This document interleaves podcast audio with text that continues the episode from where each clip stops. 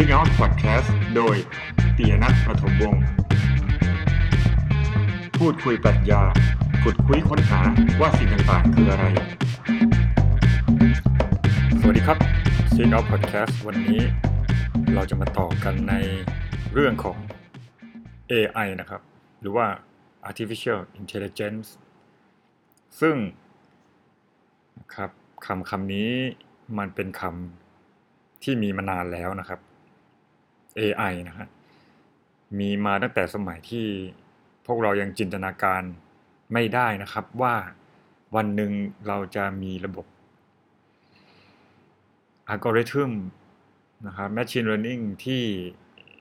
ฉลาดหรือว่ามีประสิทธิภาพอย่างเช่นในปัจจุบันนะครับ ในเมื่อโลกของเรานะครับ ก้าวเข้าสู่ศตวรรษ ที่ 21 นะครับ เกือบจะหนึ่งในสี่ของศตวรรษแล้วนะครับนะฮะก็คือปี 2019 นะครับ เหลืออีกสักหกปีนะครับ ก็จะถึงหนึ่งในสี่ของศตวรรษแล้วนะครับ เราได้เห็นการเติบโตพัฒนาอย่างก้าวกระโดดของเทคโนโลยีนะครับ วิทยาศาสตร์คอมพิวเตอร์นะครับ แล้วก็ เทคโนโลยีดิจิทัลนะครับ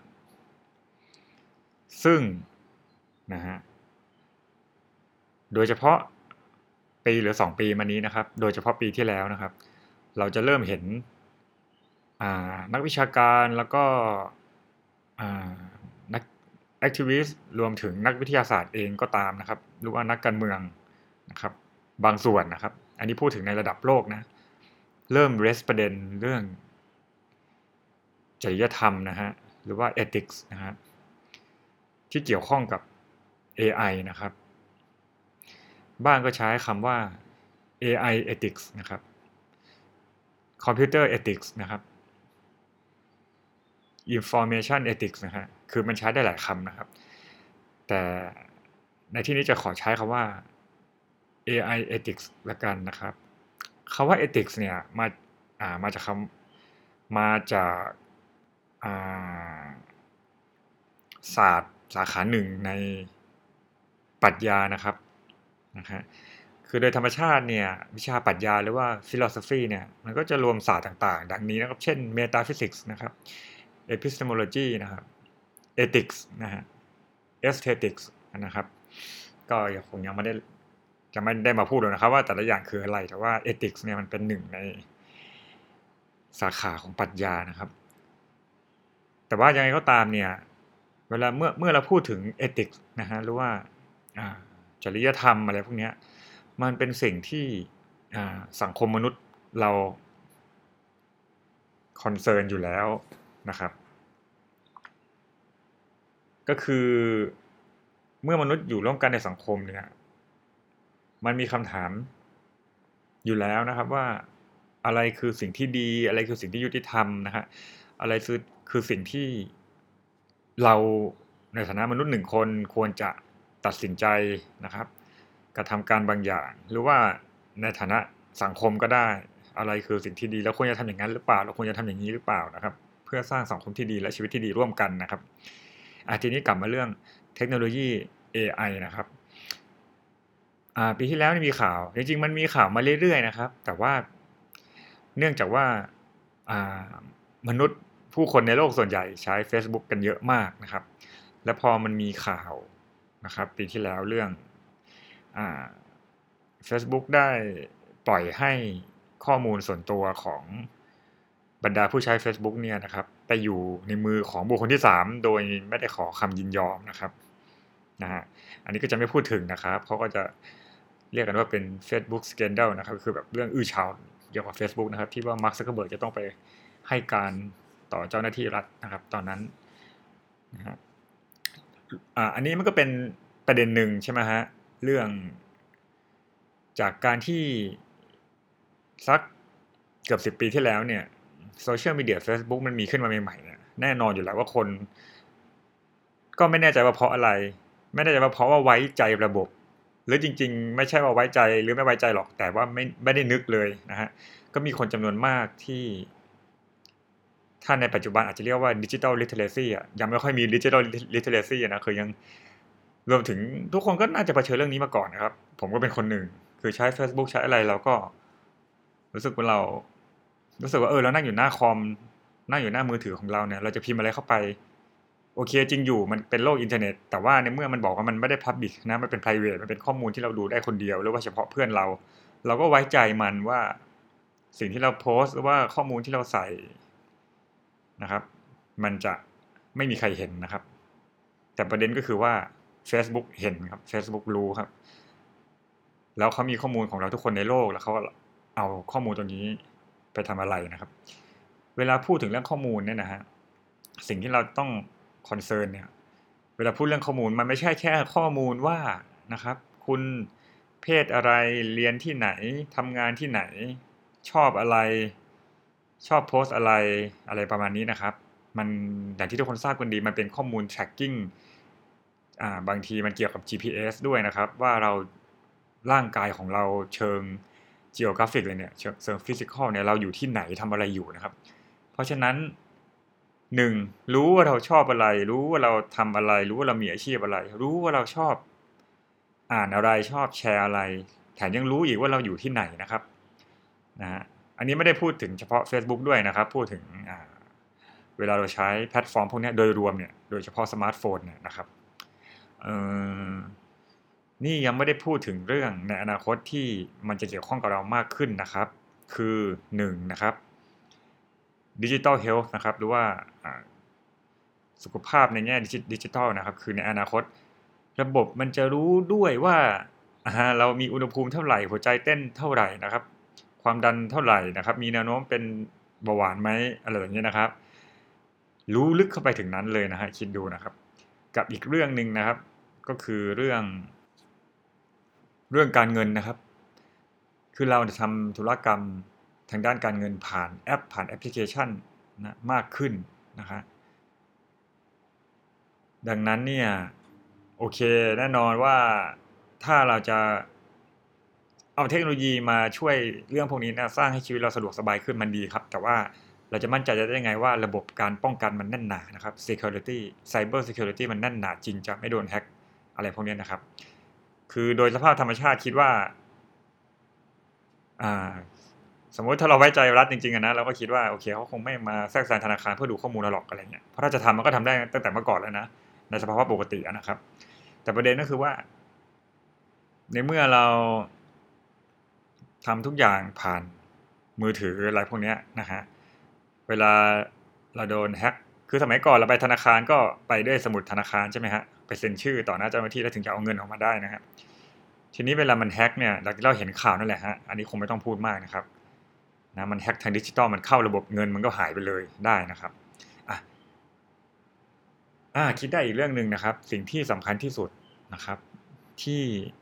จะบอกว่าสำคัญจะบอกว่าสำคัญที่สุดก็ไม่ใช่แต่ก็สำคัญมากเหมือนกันก็คือ อันนี้จะไม่ใช่เชิงที่พูดมาทั้งหมดนะแล้วนะครับ ที่พูดมาเมื่อกี้มันเชิง practical นะเชิงในโลกเชิงแบบโอเค กระทบวิถีชีวิตประจำวันอะไรพวกนี้นะครับ กระทบสิทธิเสรีภาพ privacy อะไรพวกนี้นะครับ อีกเรื่องหนึ่งก็คือความสัมพันธ์ระหว่างมนุษย์กับเทคโนโลยีเนี่ยในอนาคตมันก็จะสัมพันธ์ลึกซึ้งขึ้นมากนะครับ จริงๆ มันก็เกี่ยวข้องกับเรื่องเมื่อกี้ด้วยนะฮะ คือในเมื่อนะครับเราใช้สมาร์ทโฟนตลอดเวลา แล้วในอนาคตเราไม่รู้ว่าจะมีอุปกรณ์อะไรมาฝังในร่างกายเราบ้างเนี่ย สิ่งต่างๆ พวกนี้มัน track เรานะฮะ แล้วมันดึงข้อมูลจากเรานะครับ ออกไปอยู่ที่ตัวมันนะฮะ ซึ่งอาจจะเป็นข้อมูลที่ละเอียดและเยอะในระดับที่ตัวเราเองเรายังไม่รู้ตัวเราเองเลยสมมติทุกวันนี้เราเดินไปเดินมาเรารู้ไหมว่าเรา ถ้าเราไม่ได้วัดนะเราเดินไปเดินมาเรารู้ไหมว่าความดันเลือดเท่าไหร่ ส่วนไหนในร่างกายมันผิดปกติไหมอะไรเงี้ย เราไม่รู้นะแต่ว่า อ่า ระบบมันจะรู้ดีกว่าเรานะครับ ดังนั้นเรื่องความสัมพันธ์ระหว่างมนุษย์กับเทคโนโลยีเนี่ยมันจะแยกกันไม่ออกนะครับ มนุษย์จะนิยามตัวเองใหม่ ท่ามกลางสภาวะของเนเจอร์หรือธรรมชาติที่เราอ่ามนุษย์เกิดมาโดยสภาวะที่เป็นสิ่งมีชีวิตชีววิทยาใช่ไหมฮะโดยธรรมชาติ ทีนี้เส้นแบ่งระหว่าง nature กับ อีกคำหนึ่งใช้คำว่าอะไรก็ได้อะนะสมมติเราบอกเทคโนโลยีเป็น culture ที่มนุษย์สร้างมา ก็พูดได้เส้นแบ่งของ nature กับ culture หรือว่าพูด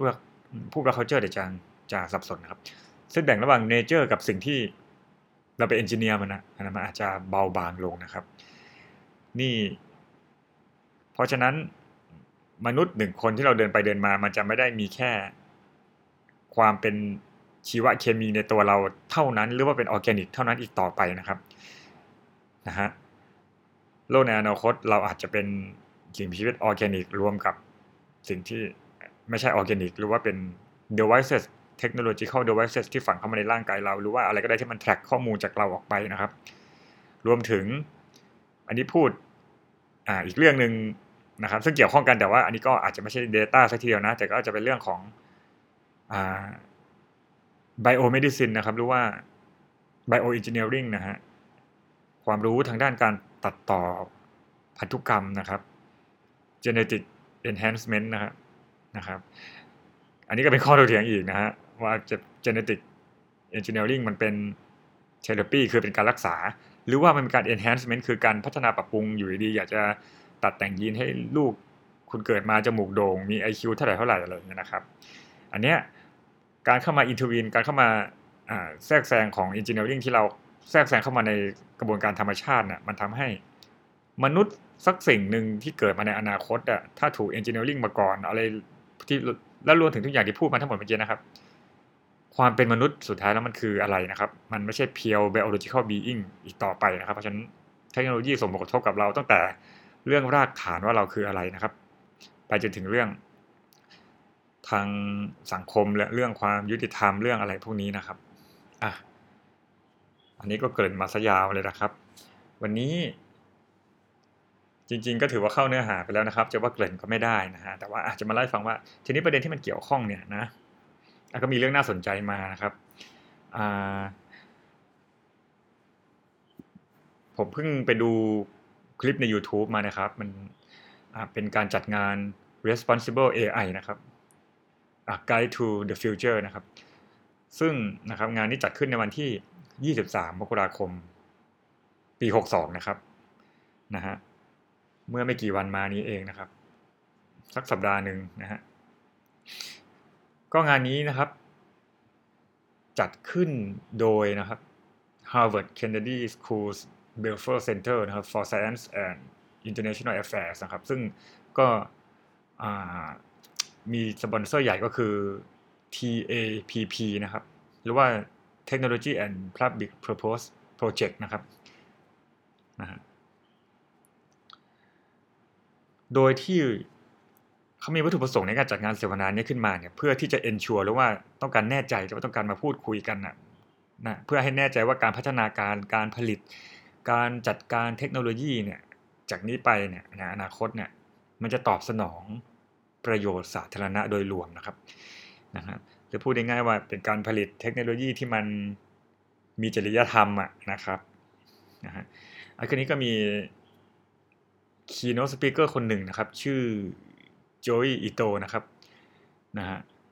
ก็ไม่แน่ใจว่าเป็นน่าจะเป็นคนเอเชียนะครับ ดูจากดูจากลักษณะนะครับอิโตนะครับ คุณอิโตคุณคุณอิโตเนี่ยเขาเป็น director ที่ MIT Media Lab นะครับ แล้วก็เป็นสมาชิกของโปรเจกต์ TAPP เมื่อกี้ด้วยนะครับนะฮะคุณอิโตเนี่ยเขาได้มาพูดถึงประเด็นต่างๆนะครับ issue ต่างๆ ที่เกี่ยวกับ ethical AI นะครับ หรือว่า AI ที่แบบในเชิงจริยธรรมพวกนี้นะครับ คือ ซึ่งอ่านี่สรุปก่อนนะในในคุณอิโตเนี่ยเขาเสนอนะครับ ว่าการที่เราจะมาคอนเซิร์นเรื่องเอติกหรือว่าเราจะการที่เราจะผลิต ethical AI ร่วมกันเนี่ยนะมันจะต้องเป็นเรื่อง collaboration นะครับ ไม่ใช่ของอ่านนักวิชาการหรือว่าอาชีพใดอาชีพหนึ่ง หรือว่าสถาบันใดสถาบันหนึ่งนะครับ เขาบอกมันจะควรจะเป็นการควบรวมกันระหว่างนะฮะรอนะครับคือกฎหมายนะครับ marketing นะครับ อันนี้หมายถึงว่ามันจะต้องมีเรื่องการทำการตลาดด้วยนะครับ เพื่อเพื่อทำให้คน awareness อะไรอย่างเงี้ยนะครับ แล้วก็มีเรื่อง norms นะครับนะเรื่องมาตรฐานเรื่องทางสังคมนะครับ ความเชื่อค่านิยมที่คนส่วนใหญ่ยึดถือนะครับ แล้วก็เรื่องแล้วก็เรื่อง designing AI โดยตรงเลยเรื่องเกี่ยวกับ architecture กับ AI นะครับนะฮะซึ่ง สี่อย่างอ่าจริง ๆ แล้วเขาก็มีอ้างอิงนะครับ อันนี้ไม่ใช่แบบแนวคิดของคุณอิโตเองนะครับ อ้างอิงมาจากนักวิชาการอีกท่านหนึ่งนะครับ ซึ่งออยู่ในคลิปนะครับ ใครสนใจก็ลองไปเซิร์ชดูนะครับ ผมไม่ได้จดไว้นะครับ แต่ว่าประเด็นที่ผมดูแล้วผมว่าน่าสนใจคือ ก็มีความเขาก็ให้ภาพกว้างก่อนนะครับ คุณอิโตเนี่ยนะครับ ให้ภาพภาพกว้างว่า AI คืออะไรนะครับ นะ เขาบอกว่าเวลาเราพูด AI เนี่ยอ่าอย่างที่ผมพูดเมื่อคราวที่แล้วนะครับ มันเป็นอ่า machine learning นะฮะมันเป็นระบบอัลกอริทึมนะครับ ประเด็นก็คือว่านะครับ AI เนี่ยนะฮะซึ่งซึ่งใช้วิธีการแบบ machine learning แล้วก็รันระบบอัลกอริทึมเนี่ยนะฮะมันต่างจาก traditional program ในสมัยก่อนนะครับ ซึ่งเป็นเขาบอกเป็น lines of code เป็นโค้ดเป็นบรรทัดบรรทัดบรรทัดที่เราเขียนเขียนนะฮะ แล้วทีนี้เวลามันเกิดอะไรผิดพลาดขึ้นมาเวลาเขาผลิตโปรแกรมอะไรขึ้นมาเนี่ย มัน track track กลับไปมันกลับไปถึงได้ว่าใครเป็นคนเขียนโค้ดนะครับ เพราะมันไม่ค่อยซับซ้อนนะครับ โปรแกรมไว้แค่ไหนนะครับ คอมพิวเตอร์ก็จะทำได้แค่นั้นนะครับ พูดง่ายๆคือไม่สามารถ learning ได้ ไม่สามารถเรียนรู้ได้นะฮะในขณะที่ machine learning นะฮะนะครับหรือว่า AI หรือว่า AI เนี่ยนะครับที่ใช้ระบบ machine learning ในปัจจุบันเนี่ย สามารถเรียนรู้สิ่งต่างๆได้นะครับ สร้างโมเดลออกมานะครับ เรียนรู้แล้วก็แล้วก็สร้างเป็นโมเดล pattern ออกมา เพื่อเอาโมเดลนั้นเอาไปใช้นะครับนะเดี๋ยวจะเล่าให้ฟังนะครับคุณอิโตเขาเล่ามานะครับ อันนี้ ซึ่ง Machine Learning เนี่ยไม่ใช่การเขียนโค้ดเป็นบรรทัดบรรทัดบรรทัดอะไรเงี้ยนะฮะแล้วก็ไป track หาได้ว่าตรงไหนเขียนว่าไงอะไรสุดท้ายแล้วพอ output มันออกมาเป็นยังไงไป track ดูในโค้ดอ๋อมันผิดพลาดเพราะตรงนั้นตรงนี้อะไรเงี้ยนะครับ หาง่ายนะครับ แต่ถ้าเป็น Machine Learning เนี่ยนะครับมันจะทำงานเหมือนสมองอะนะคือเราเราเห็นคนพูดคนอะไร สมมติผมเนี่ยพูดจาอะไรอย่างเงี้ยหรือเขียนอะไรออกมาเนี่ย แต่ถ้าคุณไปผ่าดูในหัวผมเนี่ย คุณจะไม่เจอโค้ดตัวใดตัวหนึ่งที่มัน คุณจะคุณมาผ่าสมองดูผม คุณไม่รู้ผมคิดอะไรอะนะฮะคุณเห็นแค่สิ่งที่ผมพูดออกมาข้างนอกแต่คุณไม่รู้ว่าระบบ ในสมอ่ามันอยู่ตรงไหนในสมองเงี้ยนะครับ ประมาณนั้นนะครับเป็นคล้ายๆกล่องดำอย่างเงี้ยนะฮะ สิ่งที่คุณเห็นคืออินพุตกับเอาพุตภายนอกนะครับนะฮะแต่ข้างในทำงานยังไงเนี่ย ใช่ใช่ผู้สร้าง Machine Learning เขาก็เขียนโค้ดมาจริงนะครับ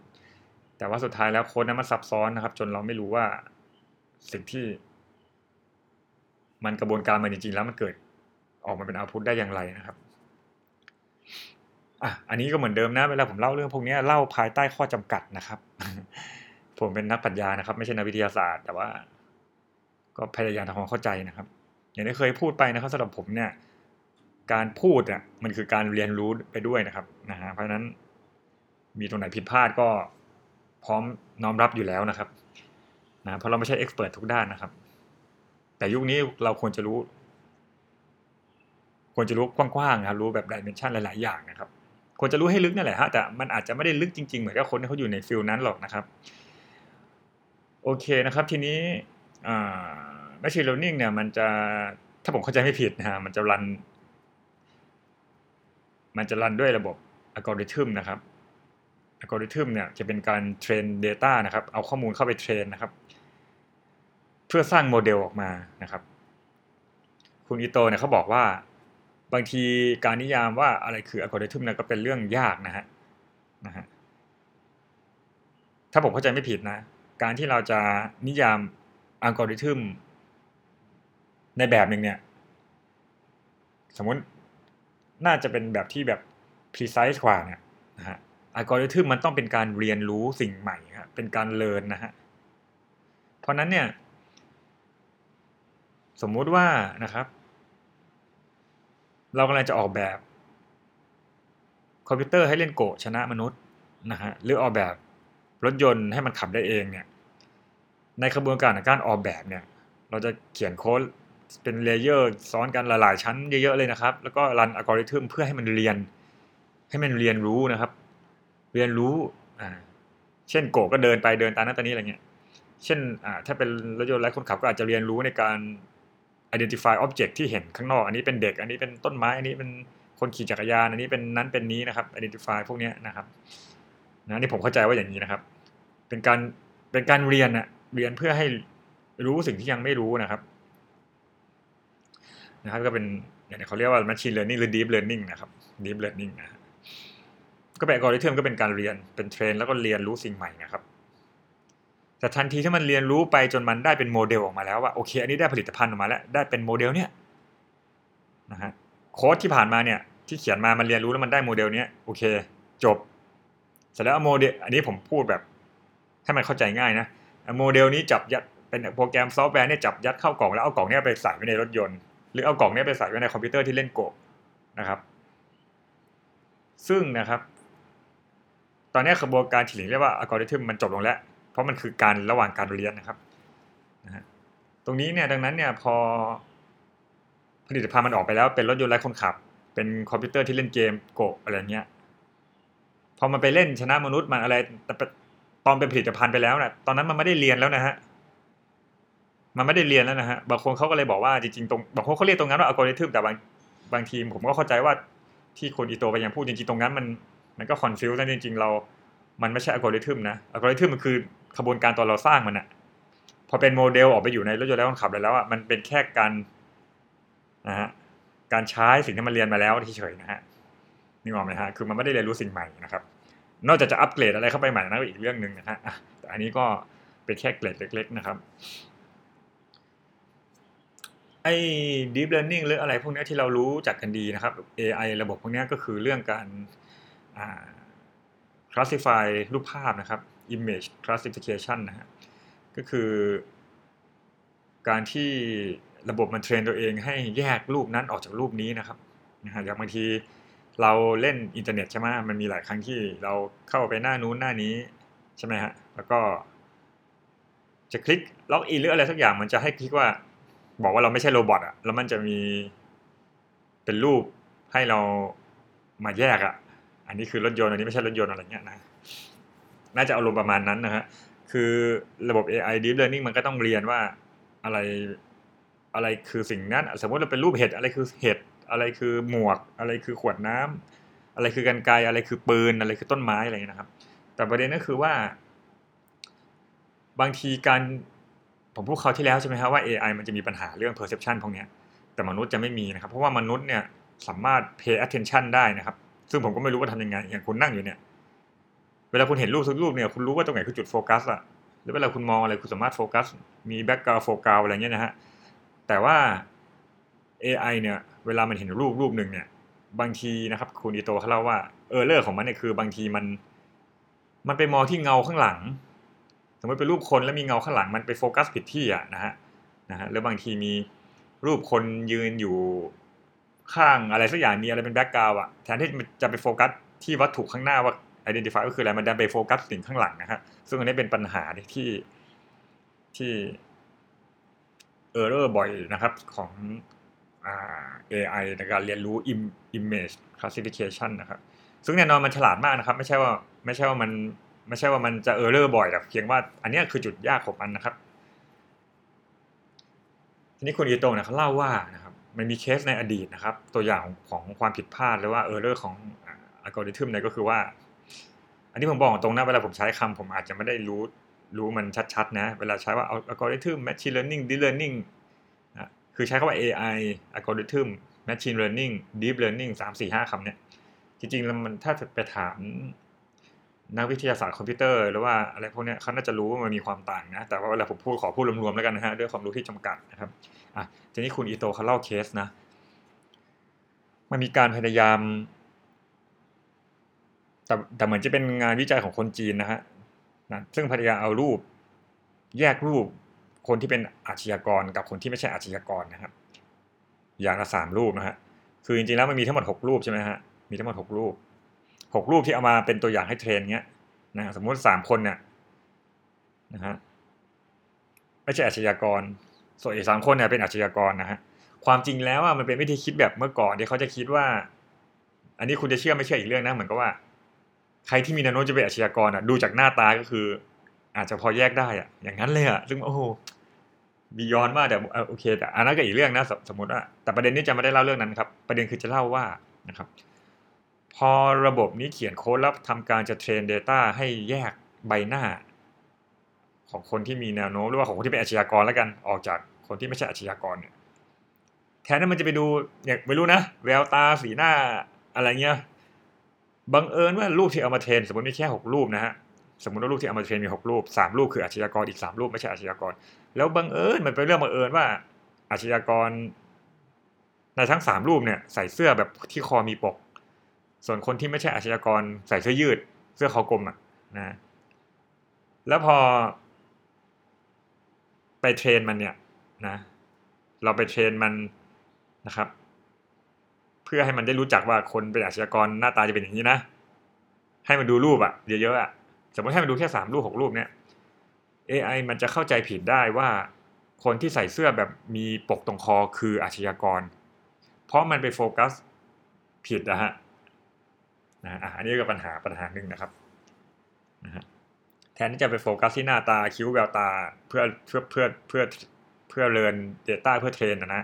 มันกลับไปโฟกัสตรงปกคอนะครับ อันนี้ก็เป็น error หนึ่งนะครับที่ที่เล่ากัน ทีนี้มันก็มีอีกเรื่องนะครับ นะฮะคุณอิโตเขาเล่าเนี่ยคือว่าฮะบางทีเนี่ย AI เนี่ย มัน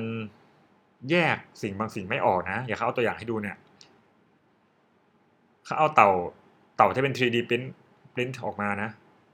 แต่ก็ปริ้นเหมือนจริงมากอะในความจริงก็คือให้ AI มันฝึกว่ามันมองว่าเป็นเต่าจริงๆนั่นแหละ แต่เวลาเราฝึกมันเราเราก็ไม่ไม่เราก็อาจจะ ไม่ได้ไปจับเต่าตัวจริงๆมาไง แต่ก็ฝึกให้มันรู้จักเต่านั่นแหละนะฮะเพราะว่า 3D print อะไรมันก็เหมือนจริงมากใช่ไหมฮะก็ให้มันดูดูไปอะดูเต่าตัวเนี้ยนะฮะแต่ถ้าเราหมุนเต่าเมื่อไหร่อะมันกลายมองเป็นปืนไรเฟิลเฉยเลยนะฮะเพราะนั้นคุณอิโตเขาบอกว่าสิ่งเนี้ยบางทีมันเป็นการ fool ระบบ เราสามารถหลอกระบบได้ ซึ่งเป็นการหลอกที่เราไม่จำเป็นต้องไปแก้โค้ดหรืออะไรข้างในเลยนะ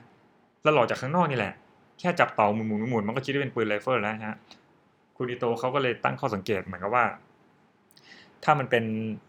อัตโนมัติเวพอนหรืออะไรทางการทหารเนี่ยนะทางการทหารอะไรพวกเนี้ยมันจะแยกออกได้ยังไงล่ะ ว่าอันนี้เป็นปืนอันนี้คืออะไรนั่นนี่คือ คือมันต้องร้อยเปอร์เซ็นใช่ไหมฮะ ถ้าคุณจะผลิตอาวุธสมมตินะ คุณเห็นด้วยไม่เห็นด้วยอีกแบบหนึ่งแต่แต่สมมุติถ้ามันจะผลิตอาวุธที่เป็น AI ออกมาสู้เนี่ย เวลามันเล็งจะยิงคนหรือยิงหมายิงแมวยิงอะไร ยิงเด็กหรืออะไร อันไหนคือปืนไหนคืออะไรมันมันต้องร้อยเปอร์เซ็นต์นะฮะไม่งั้นมันเออเรื่องนิดหน่อยมันพลาดคนตายนะฮะโอเคนอกนี้ก็จะมีเรื่องเรื่องการ classify พวกนี้บางทีมัน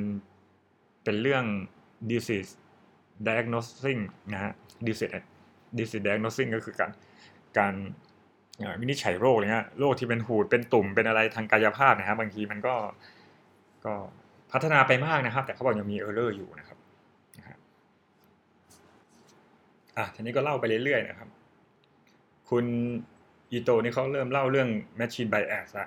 นะหลังจากหลังจากเราเรื่องเมื่อกี้ไปนะเรื่อง error ในอัลกอริทึมอะไรมันเองเนี่ยทีนี้มันจะมาแตะเรื่องจริยธรรมแล้วนะครับ เรื่อง bias อะไรเงี้ยเขาก็เล่าเคสนะครับ เช่นว่า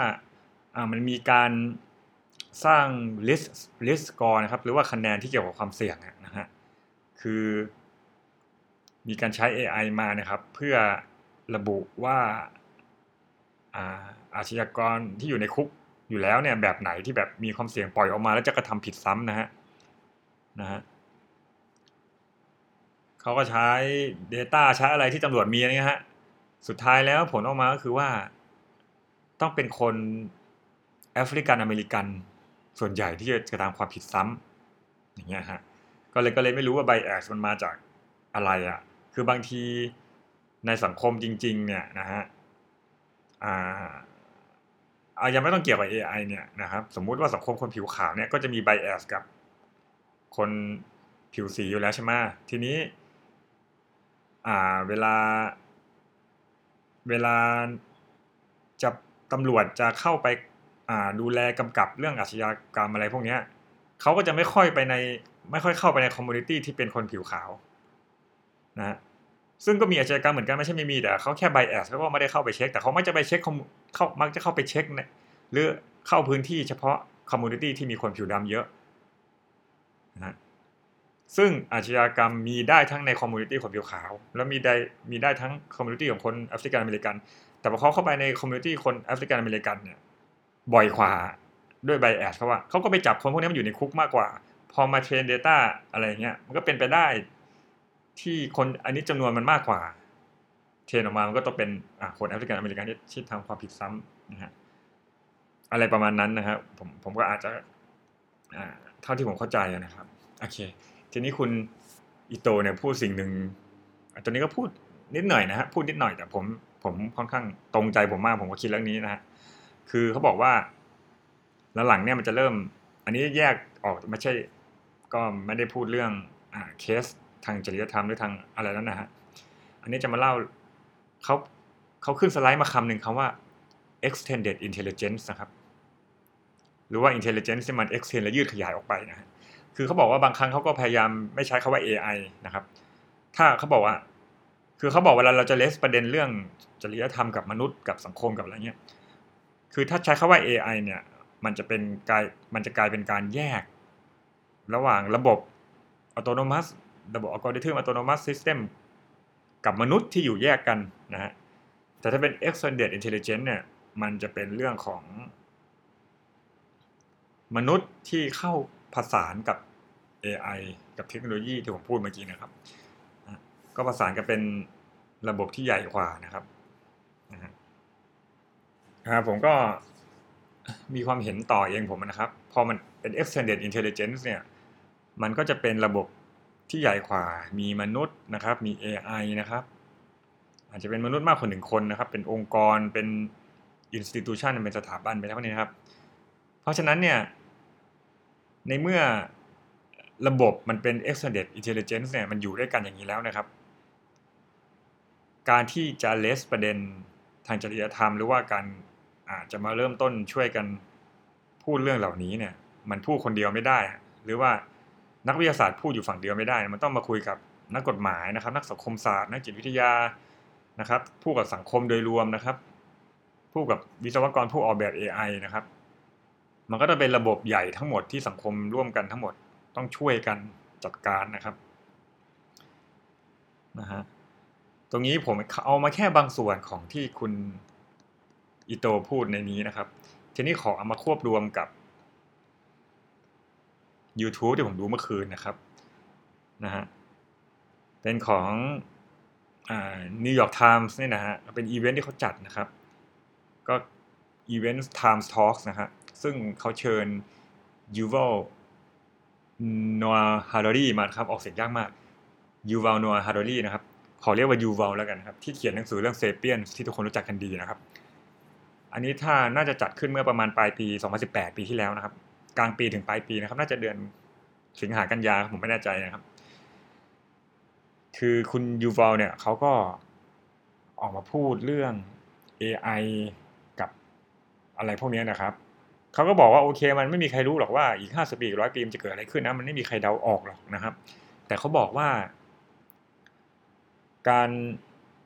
digital revolution การปฏิวัติครั้งเนี้ยการปฏิวัติทางเทคโนโลยีครั้งนี้มันเปลี่ยน เปลี่ยนแปลงทุกอย่างของมนุษย์ไปถึงรากฐานเลยครับ นี่คือสิ่งที่ผมพูดแล้วเมื่อกี้ตอนเริ่มต้นนะฮะคือตั้งแต่มีสิ่งที่เรียกว่า life หรือชีวิตมาเนี่ยหรือมี biology มาเนี่ยอ่าเขาบอกว่าเทคโนโลยีในศตวรรษนี้มันจะไม่ได้เปลี่ยนแปลงแค่มนุษย์นะมันเปลี่ยนแปลง biology เลย เพราะมนุษย์เพิ่งมีมาไม่รู้กี่ปีนะฮะแสนกี่แสนไม่รู้นะ แต่ biology มันมีมาเป็นล้านล้านปีแล้ว คือตั้งแต่ genetic cell อะมีบามนุษย์อะไรพวกนี้มันยังไม่เคยมีอะไรเข้าไป intervene เลยมันเป็น nature มันเป็นออร์แกนิกอะนะฮะ คุณยูวยูวอลคนยูออกเสียงยากมาก คุณยูวอลนะครับเขาบอกว่าอ่าเทคโนโลยีมันจะเข้าไปมาอินทวีนแล้วก็มาเปลี่ยนแปลง อย่างที่ผมพูดครับเรื่อง genetic engineering เปลี่ยนแปลงพันธุกรรมนะเปลี่ยนแปลงดัดแปลงธรรมชาติทั้งหมดของมนุษย์นะครับ แล้วก็เรื่อง Data เรื่องอะไรที่มัน collect ไปเป็นระบบนะครับ ซึ่งโอเคผมก็จะไม่อาจจะไม่ต้องกล่าวแล้วว่า AI มันเลสประเด็นเรื่องจริยศาสตร์จริยธรรมยังไงนะครับ จริงๆ ก็ถือว่าพูดมาบ้างแล้วแต่ความจริงพูดยังไม่เยอะนะฮะแต่ไม่เป็นไรนะคือจะเน้นว่า ทีนี้พอเรื่องคุณยูโวเขาบอกว่าเรื่องดิจิตอลเทคโนโลยีเรื่อง AI เนี่ยมันเป็นเรื่อง global scale นะครับมันเป็นเรื่องระดับโลก เพราะฉะนั้นเวลาจะแก้ปัญหาเวลาจะมา raise ปัญหาเรื่อง ethics อะไรพวกนี้มันจะคล้ายๆกับที่คุณอิโตพูดเมื่อกี้นะฮะมันต้องเกิดการร่วมมือกันนะครับ เป็น cross discipline หรือว่าเป็นการร่วมมือกันระหว่างหลายฝ่ายะนะครับ ในแง่ของคุณอิโตที่พูดเมื่อกี้เขาเป็นเชิงว่าร่วมมือกันหลาย academic area นะฮะ interdisciplinary นะครับทางนักกฎหมาย นักสังคมศาสตร์นะครับ สังคมภายนอกนะฮะแน่นอนคอมพานีก็ต้องร่วมด้วยนะครับ แล้วก็เรื่องวิศวกรก็เองกันเถอะ แต่คุณยูวัลเนี่ยเขาจะเน้นว่าแต่ละประเทศเนี่ย ต้องหันมาตระหนักเรื่องจริยศาสตร์ AI พอร่วมกันนะครับ เพราะถ้าเกิดว่าอ่าสมมติว่าแค่อเมริกาและยุโรปเท่านั้นที่ตระหนักเรื่องนี้ แต่ประเทศจีนก็ไม่ได้ตระหนัก และประเทศจีนก็ยังคงมีเรื่องดิจิ t a ลเซอร์เวล a นซ์เอาเทคโนโลยีสอดส่อง พฤติกรรมประชาเพื่อ control พลเมืองของตัวเองต่อไป มันก็เท่านั้นคือมันเป็นเรื่องระดับข้ามเส้นเขตแดนรัฐชาตินะครับ เรื่องเทคโนโลยีเนี่ยอันนี้ก็คอมมอนเซนส์นะเนาะ คือเขาบอกไม่มีทางเลยที่ประเทศใดประเทศหนึ่ง และหรือว่าแค่กลุ่มประเทศใดประเทศหนึ่งจะทำเรื่องนี้นะครับ อันนี้จริงก็พูดเรื่องปัญหานิวเคลียร์เรื่องปัญหา climate change ด้วยนะครับนะแล้วก็อันนี้ก็เรื่องปัญหา AI นะครับซึ่งเขาเรียกว่าเป็นปัญหา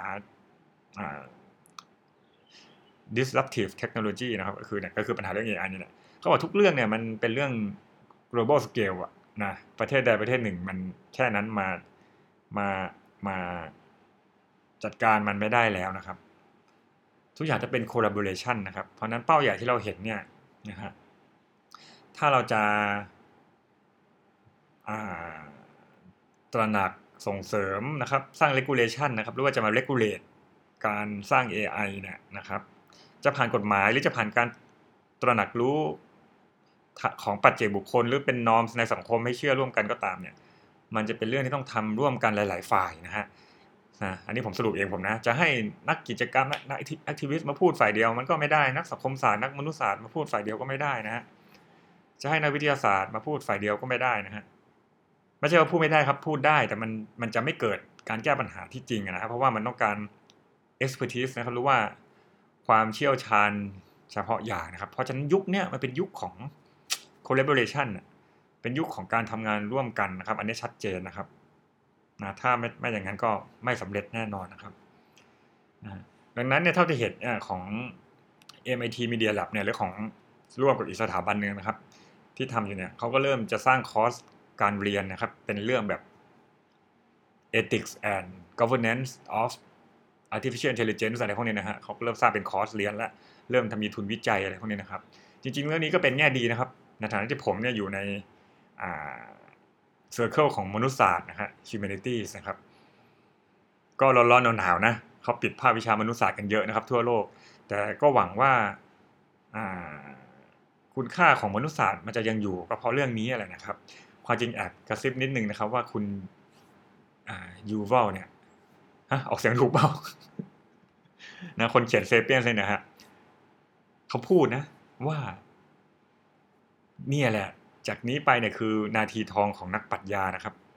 นักปรัชญานักประวัติศาสตร์อะไรเงี้ยเขาบอกเป็นนาทีทองของ philosophers philosophers รอ